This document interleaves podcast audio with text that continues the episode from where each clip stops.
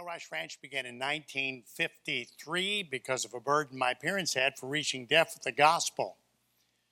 I've said this here before, but it probably bears repeating. Deafness is an educational handicap, so that you could have anyone of a number of handicaps and still benefit from this service. If you were blind, if you were crippled, if you were educably slow, you still benefit from this service. But if you're deaf and came to Gospel Baptist, nothing would make any sense to you at all unless somebody who loved the Lord and loved you interpreted the service for you. And so my sister Betty was deaf, and my parents led Betty to Christ, and they had a burden to have a camp where deaf young people could come and quote, hear the gospel. So the first year we had 12 in 1953, and now we have about 250 a summer. And all the deaf uh, teenagers that come come free of charge. There's no cost. Their way is paid through the campership fund, which you people now have helped with for several years. You know, a scholarship is where you need help going to school. Well, a campership is where you need help going to camp. So, uh, most of the deaf kids who come are lost, as are their parents. And so there would be no interest in coming to camp apart from it being free. Uh, but being free has really worked wonderfully for us through the years. We figure it takes $250 for one campership, that is to pay for one deaf teenager at camp for one week.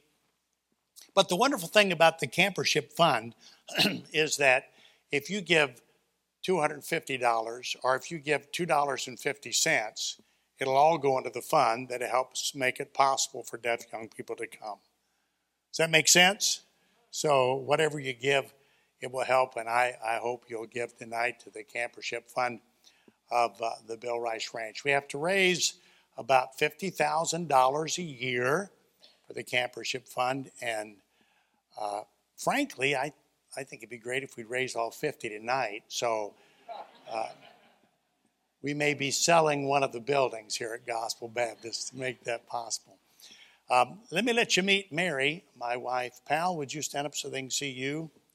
Mary and I have three children. Will is 49. Can you believe that? My, my eldest is, my youngest is 42.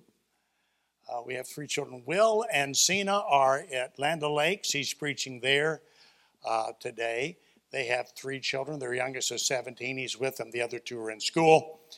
Um, and then Wendy and Lee have three children, one in college, two, um, uh, one graduating high school, and one in school. And then our youngest, Ren, she and Nathan have three, and the twins are 17. They'll be graduating this spring. So Mary and I have four graduations one in uh, Virginia, two in Florida, and uh, no, excuse me, two in Tennessee, and one in Florida that we have to take care of uh, this spring. Um, Will is the uh, president of the Bill Ranch. You saw him on the video. That's Will. You know, it's hard to believe. My dad ran the ranch for 25 years, and then Mary and I had it for 25 years, and Will and Cena are in their 18th. Isn't that hard to believe? Wow, it's just it's just hard to believe, but that's the way it is. Let me mention quickly the book table in the back. We have some books in the back. They all belong to the ranch. They do not belong to Mary and to me. And when you purchase one, none of it comes to us. It all goes to the ranch. I've had this one here before, but let me mention it. This is First Light. This is Will's devotional book, and it has 365 devotions, and they're excellent. They're all theologically correct, they're encouraging, they're devotional, they're insightful. It really is a blessing. That's $12. This is brand new, and I'm really excited about this. This is Lauren's book. Lauren is Will's eldest, his daughter. And the title of this book is Says Who? The idea being uh, under whose authority. So you say what you say from the Bible, says who is the point. And it's a study in the book of Genesis. And uh, the, every chapter has a place where you can answer questions if you are so inclined. Let me just read you. I, I really love this book. This is a great book. Let me read you a couple of the chapter uh, headings. Chapter 3 Identity Crisis, our identity as God's children. And then uh, chapter 7, that looks good on you, a biblical perspective of self esteem. Here's one of my favorite, chapter 8. You are not cast out. Lessons from Hagar. I like that one. And then here's an interesting one recovering from Christian agnosticism. Lessons from Jacob. Now, uh, I don't know what agnosticism means, but I, I read it so you could just see that I could say the word. And if you'll get the book, you can find out about all that. This is $15. However, if you get both books, $12, $15, you get them both for $25. Pretty good. That's a savings of, um, carry the two, uh, a bunch. That's a savings of, I think it's about $30. I'm not sure. But at any rate, those will be available after the service tonight. If you write a check for campership, and I hope you will, make it out to the church. And that way, the church would give one check to the Bill Rice Ranch, and you'll have record of your giving. The church will have record of its giving. Everything will be done decently and in order, and that's the way it should be, don't you think? Okay. So we're in the 11th chapter of Leviticus. We'll have prayer. Let me start first. I don't normally do this, and then we'll read the text in just a moment. Father, help us, I pray, as we look at this wonderful verse. I pray that it'll sink into our hearts and bless us and encourage us. And may we live in light of it, I pray. And we ask these things in Jesus' name and for his sake. Amen. When I was in Bible college, I think I was a sophomore, I intended to read through the Bible in devotions in the morning. So I started, obviously, in the book of Genesis, and that was thrilling. The book of beginnings. I, it was just uh, breathtaking. You have the creation, you have Abraham, you have Isaac, Jacob, Joseph, one of my favorite characters in the Bible. I loved Genesis.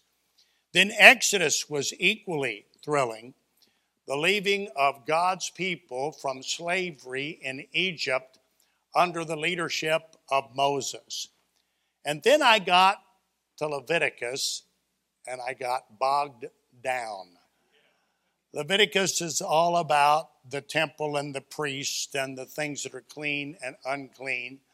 And uh, for example, I, I remember, uh, thou shalt take the blood from the sacrifice and place it upon the ear the right ear, and then on the right thumb. And then the Bible says, on the great toe of the right foot. And uh, that may be interesting to you, but it left me uh, somewhat wanting. And so I was struggling through the big, uh, book of Leviticus until I got to the 11th chapter. When I got to the 11th chapter, I read a verse, and I'm not exaggerating this, that absolutely changed my life. In fact, I thought about using this verse as a life verse, but it's not the kind of verse you can do that with. In fact, I, I warn you when we read the verse, it will not be a verse that you'll say, Wow, that is just filled with meaning for my life. But it did make a big difference in my life. And when I first started in revival work, I preached on this verse and just about every revival. So we're going to read the verse together. It's in Leviticus chapter 11, and it is verse 15. I'll read it and you can look on, all right? The Bible says, Every raven after his kind. Now, don't say I didn't warn you. I did warn you, did I not? I told you it's not the kind of verse that would just stand you on your head, but it really, it really, when you give some thought to it, can be a blessing. You know, ravens are not mentioned often in the Bible, but they are mentioned several times, and the way they are mentioned to me is interesting. Let's look at a couple. Can we do that? Turn to Genesis chapter 8. Genesis chapter 8. If I said Noah sent a bird out of the ark, what bird would you say he sent out of the ark? A dove. All right, a raven is true too. You're kind of ahead of me on this. Look down at verse 7. And he sent forth a raven, this is Noah, which went forth to and fro until the waters were dried up from off the earth. In other words, the raven never came back. Also, he sent forth a dove from him to see if the waters were abated from off the face of the ground. But the dove found no rest for the sole of her foot, and she returned unto him into the ark, for the waters were on the face of the whole earth. Then he put forth his hand, and took her, and pulled her into the ark. And he stayed yet other seven days. And again he sent forth the dove out of the ark. And the dove came into him in the evening, and lo, in her mouth was an olive leaf plucked off. So Noah knew that the waters were abated from off the earth, and he stayed yet other seven days and sent forth the dove, which returned not again unto him anymore. Now, sometimes Bible teachers have said the raven in Genesis chapter 8 pictures lost, undone, sinful man. Because the raven did not come back to the ark of God's salvation, whereas the dove did. And so some Bible teachers have said, interestingly, I think, that the dove represents those who have placed their faith in Christ and are in the ark of the salvation, whereas the raven is not. The raven left, never came back to the ark. Now turn to Job 38, would you? Job 38, this is one of my favorites. Job 38, we're going to look at verse 41. But before we do that, look down at verse 4. God speaking to Job, Where wast thou when I laid the foundations of the earth? Declare if thou hast understanding. Now, verse 41. Who provideth, that is God, for the raven is food. When his young ones cry unto God, they wander for lack of meat. Now, I wonder if you're seeing a pattern here. In Job 38 41, after having said, God to Job. Job, where were you when I laid the foundations of the earth? In other words, God, the great creator. And then you come from the great, omnipotent God who created the heavens of the earth down to the little raven who is cared for by God. So here's what we've seen so far the raven is unclean. That's what every raven after his kind is all about in Leviticus chapter 11. In the preceding verses, the Bible says, You're not to eat this.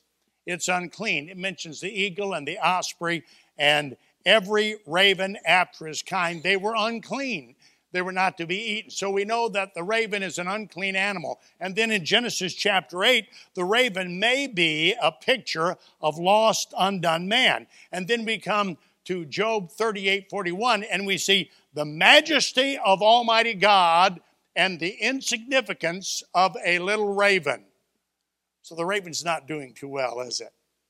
Psalm 147, we have much the same uh, kind of truth in Psalm 147. Look down at verse 5. Psalm 147, verse 5. Great is our Lord, and of great power, his understanding is infinite. All right, so now once again, you see the power and majesty of God.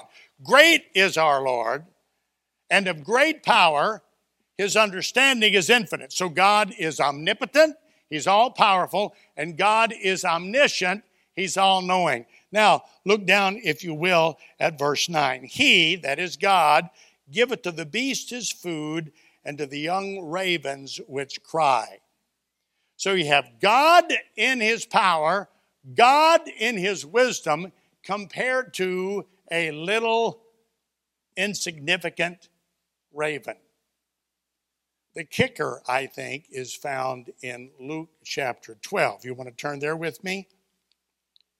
Luke chapter 12. If I said to you, the Bible says his eye is on the, that's what you'd say, sparrow. And, and you, you can be certain that God cares for you. Well, look at Luke chapter 12, verse 24. Jesus is speaking. Consider the raven For they neither sow nor reap, which neither have storehouse nor barn, and God feedeth them. Now listen to this. How much more are ye better than the fowls? Now, the Lord Jesus is teaching the disciples that uh, God will take care of you. God will take care of you. After all, Jesus says, you know, look at the raven. He doesn't sow or reap, he doesn't have a storehouse or a barn. God feeds them. How much better, Jesus said to the disciples, are you better than the fowls? Now, I want you to think about this through the eyes of the disciples. Think of Peter.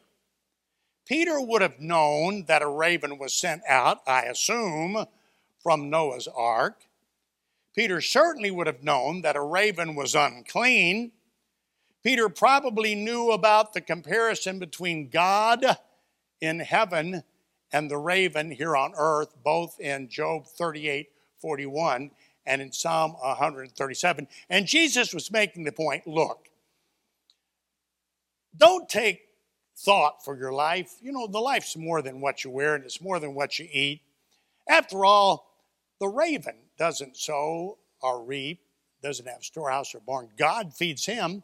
How much more are you better than the fowls? Now, put in our common English, it would be, You're a lot better than ravens.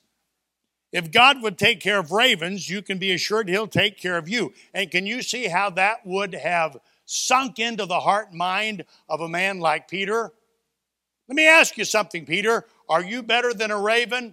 Well, I guess so. I'm a lot better than a raven, an unclean bird. I'm better than a raven. Well, let me tell you something, Peter. God takes care of the ravens, and God will take care of you.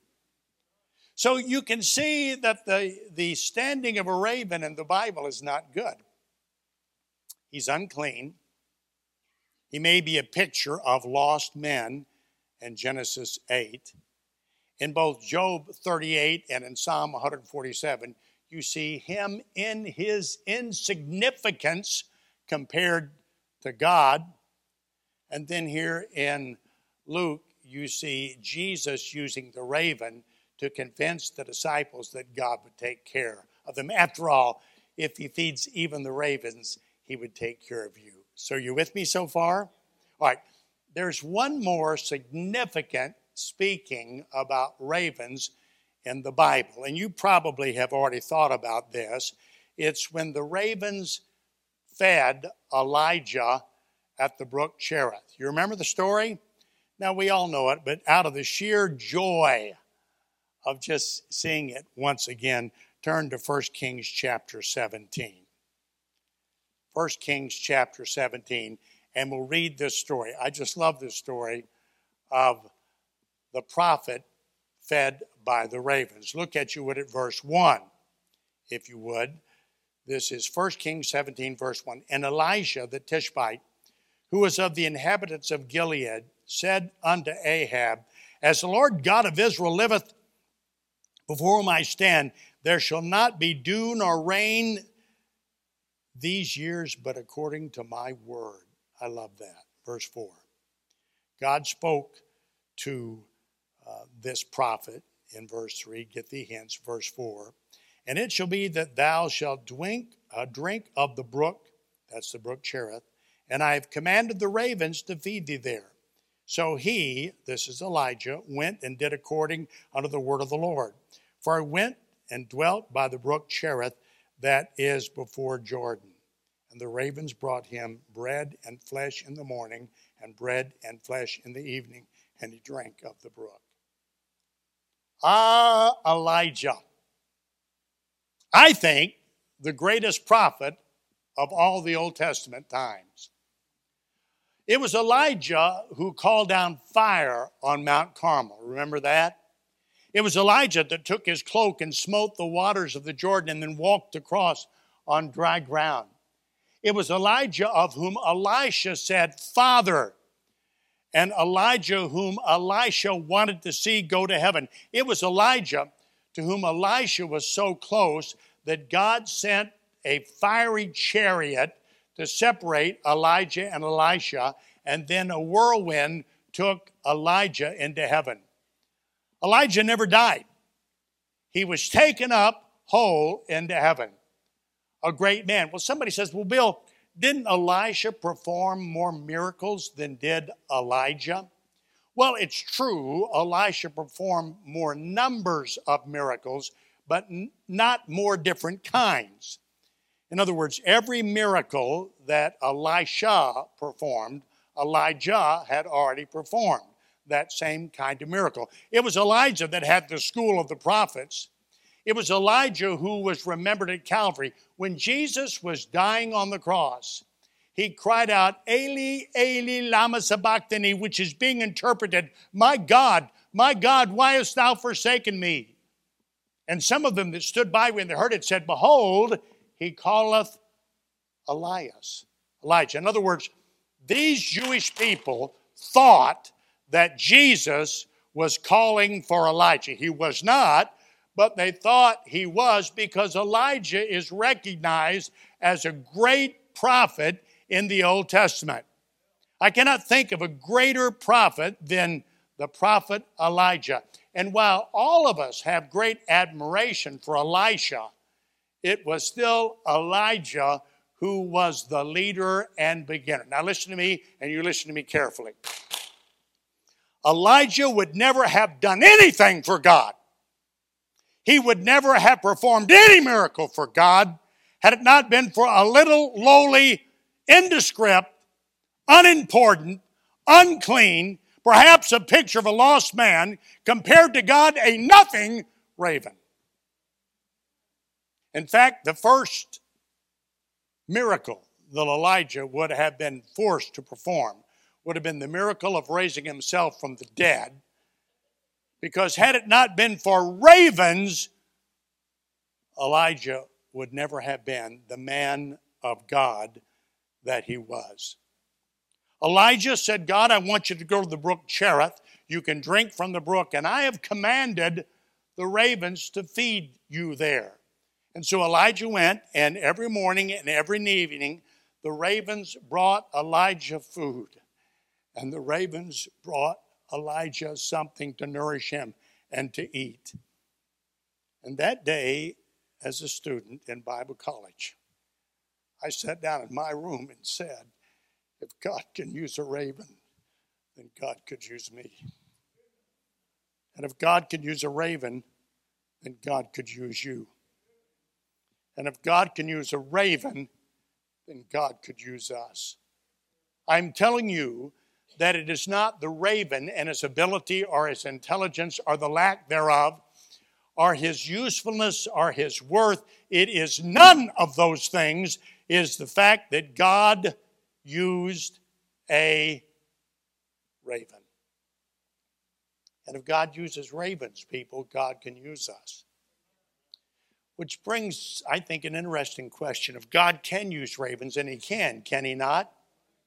And God can use us, and He can, can He not? Then why is it that so often He doesn't use us? Can I mention three reasons?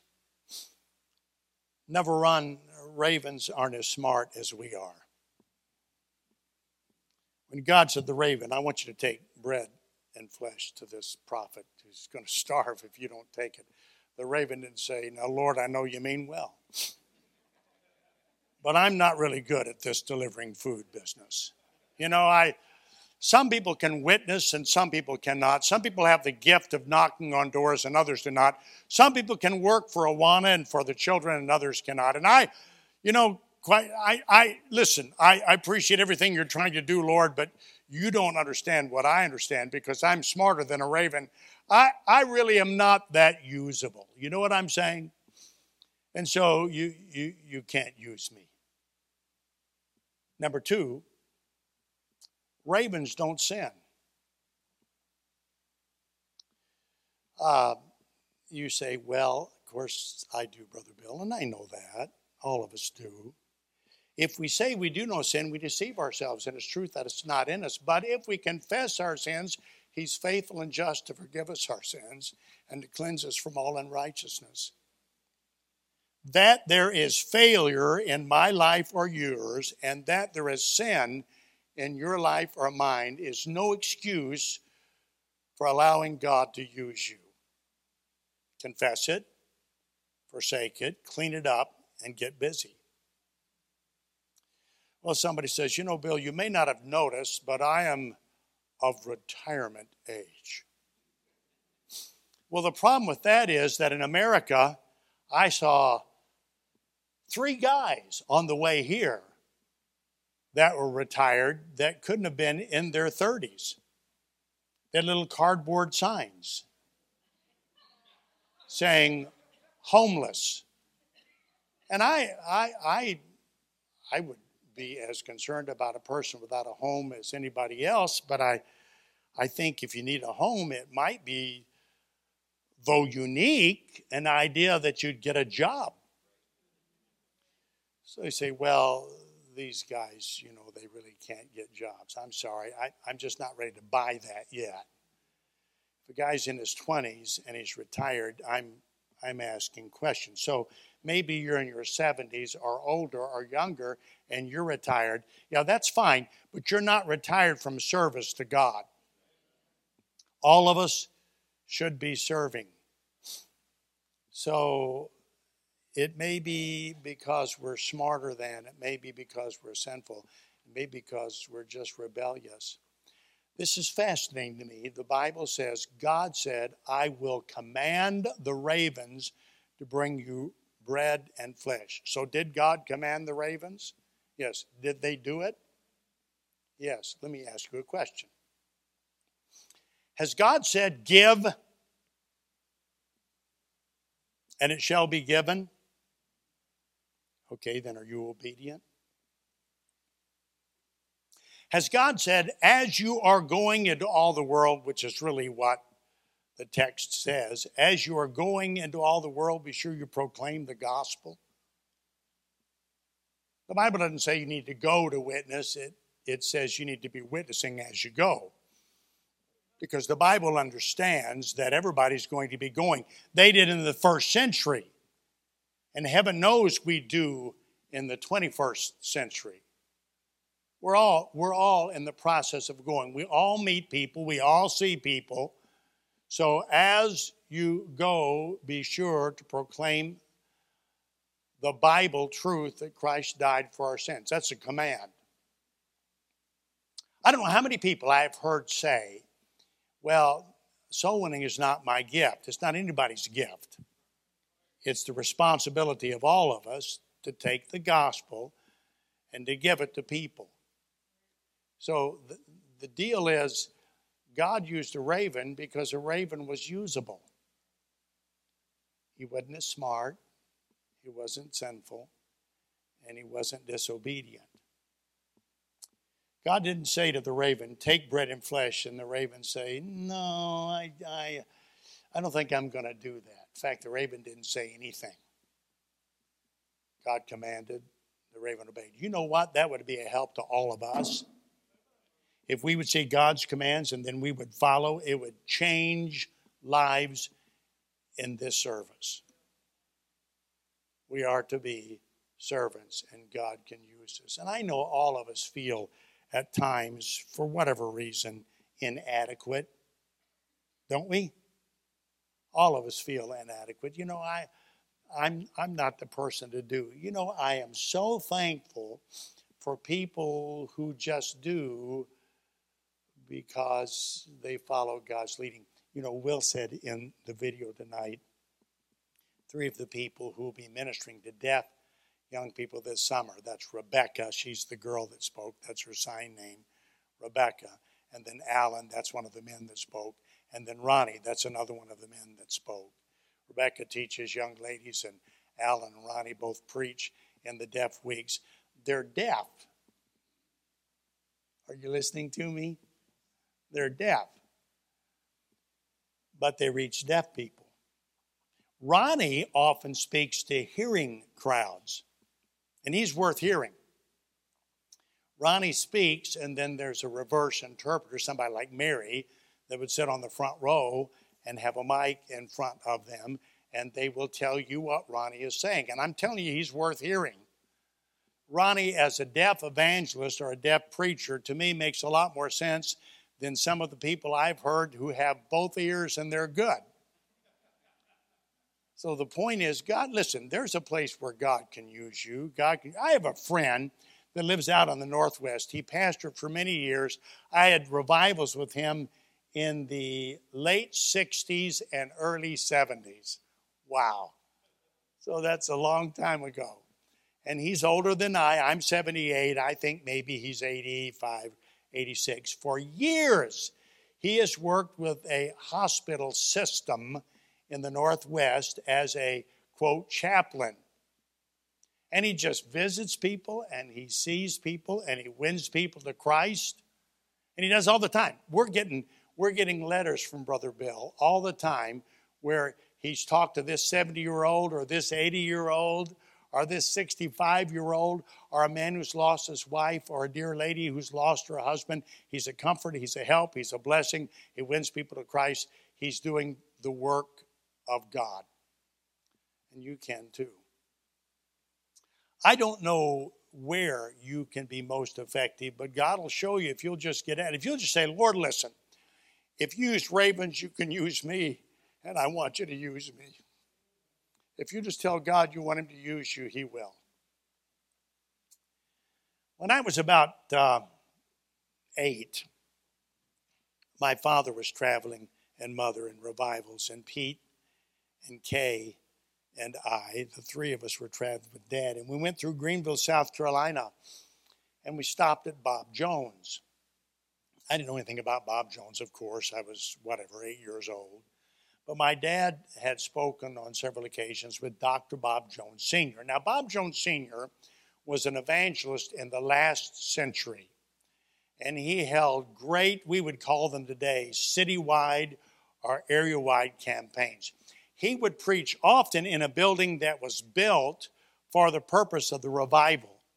And he would preach for maybe five or six weeks to thousands of people. He was a great evangelist in the early uh, part of the last century. He preceded John Rice and, um, and others who may be somewhat well known as evangelists. And he, he was wonderfully used of God. Well, he started a school. I've forgotten if it's in 29 or 39, but he started a school, Bob Jones University. Pastor went there and he started the school. And so we were visiting the school. So we were staying the night and we had supper with Dr. Bob in the dining hall. And after supper, he gave me a dollar and said, Buy the family ice cream. Well, there were five of us, and in those days, ice cream cones cost a dime. Yes, people, I'm that old. That's what they were. They, they cost a dime. And I, I, I, I have never forgotten that. So, uh, my sister Betty, who's the oldest, went to Tennessee Temple. Great help to her. My sister Kay went to Tennessee Temple. Great help to her. My brother Pete went to Tennessee Temple. Great help to him. I went to Bob Jones. Now you say, Brother Rice, why did you go to Bob Jones? Because of Bob Jones Sr. and because of ice cream. Now, I never got any more when I got to school, but that's why I went to Bob Jones. And I, I had a great admiration for Bob Jones Sr. I wanted to be an evangelist. He'd been wonderfully used of God as an evangelist. And so I considered it a privilege to, in quotes, sit under his tutelage even though he was at the end of his life and didn't preach or, or teach very much or really at all when I was a freshman, but he still had a great impact on my life. Well, when I was a sophomore or junior in Dothan, Alabama, which is where Bob Jones was just a kid, just a boy, uh, they, they erected a plaque on the highway where the homestead was, where Bob Jones lived. You following this? So they got up in chapel and they talked about the plaque. Well, when I was a senior in college, I went to a, a wedding in Chipley, Florida. Anybody here know where Chipley, Florida is? Yeah, all right. All right. Chipley is just south of Dothan, Alabama. And 231 runs right through Dothan, and 231 goes to Murfreesboro. So I, I was at the wedding, and after the wedding, I I got in my 1956 Ford. This, this is something that taught me the meaning of faith. Driving a 1956 Ford. So I got in my 1956 Ford and I said, you know, I would like to see the plaque that designates the boyhood home of Bob Jones Sr. So I got to Dothan. I stopped at a filling station. I said, You know where the plaque is that the highway department's put out for Bob Jones? He said, Yes. You just go on 84. He said, You go out about two miles and you come to a hill and you go up over this little hill and you dip down into a little valley and then up over a second hill. And when you do, you look to your right and the plaque is right there. And then he said to me these famous words You can't miss it. Now that's that's always been a challenge to me because I feel like if if I can't miss it, nobody can. And so I, I want to prove that I can. So I got in my 1956 Ford. My 56 Ford, uh, nothing worked really well on it. Its right headlight was up like this.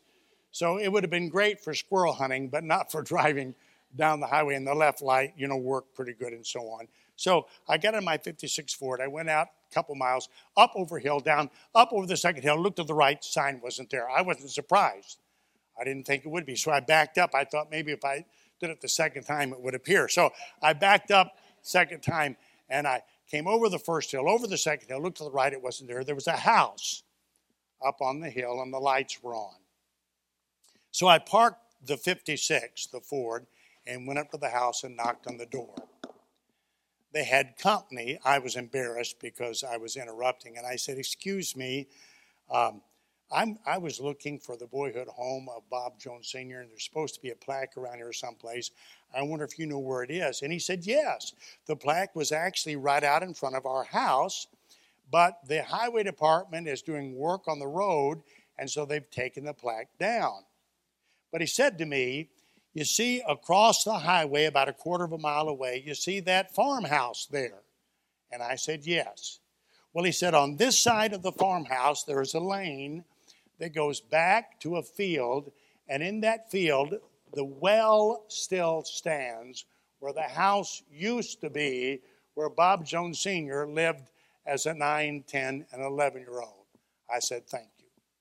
I got back in the 56 and I crossed the highway and I turned down the lane. I thought I should ask the people in the farmhouse because I was on their property. So I could see a lady in the kitchen on the side door. So I walked to the side door and knocked.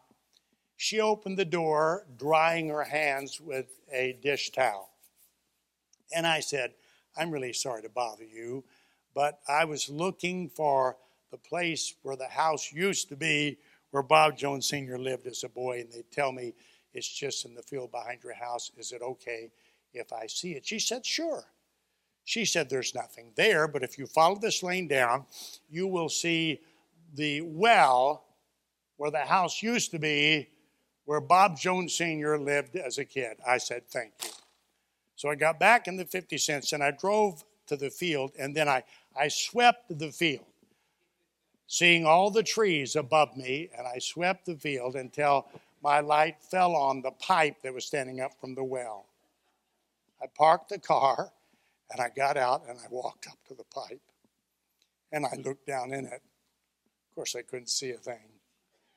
But I just wanted to say I had seen the pipe where the well was, where the house used to be, where Bob Jones Sr. lived as a boy.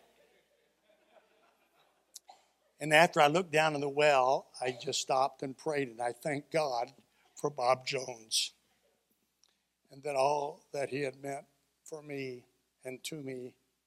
And I asked the Lord if I could be an evangelist, something like Bob Jones Sr. was. Then I went back and got in my car and drove the 400 miles home that night. I didn't think of it that night, but I have literally hundreds of times since.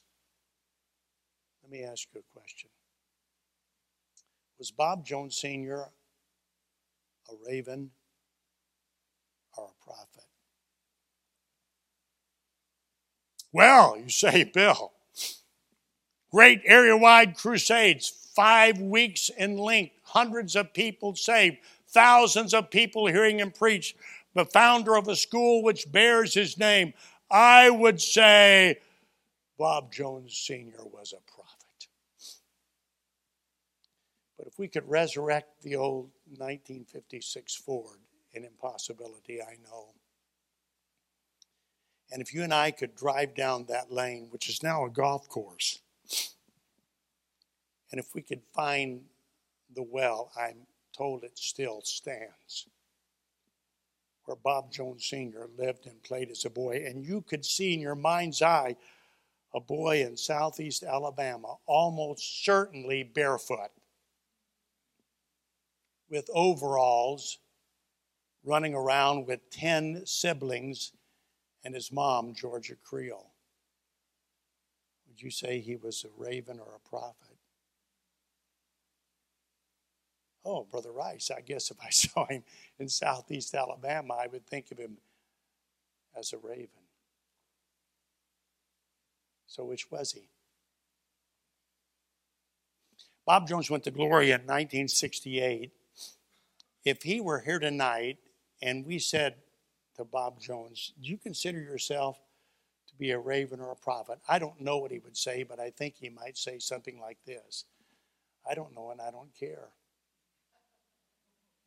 I don't care if I'm the greatest prophet America's ever known or if I'm the lowliest raven that's ever walked the earth. When I was 11 years old, God told me He wanted me to preach, and I did. When he was 13, he heard his he held his first revival in a brush arbor two miles from the spot of that sign. So, what was he, a raven or a prophet? I don't know.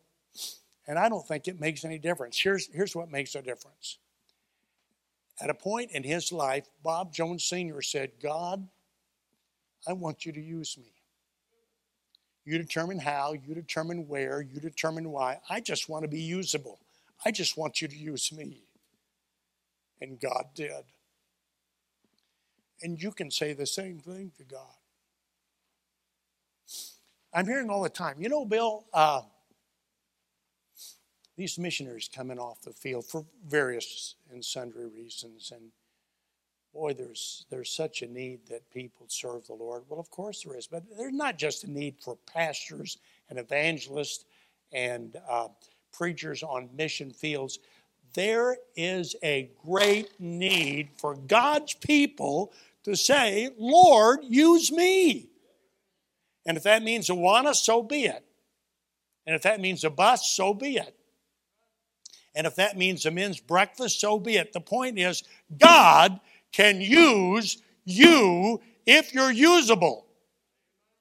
So stop saying, well, I'm a nobody or I'm a nothing and um, I don't have any abilities. It's not the point. It's not your ability that God's looking for, it's your willingness that God wants. And once you turn to God with your willingness, everything else falls into place. So, are you a raven or are you a prophet? Well, I don't know. You don't either. It doesn't make any difference, does it? I, uh, I would have been honored to be a raven feeding Elijah, wouldn't you? Uh, we would be honored if we were in the business of being a prophet. Whatever it is God wants you to do, that's what you need to do. And you can do it if you're simply willing.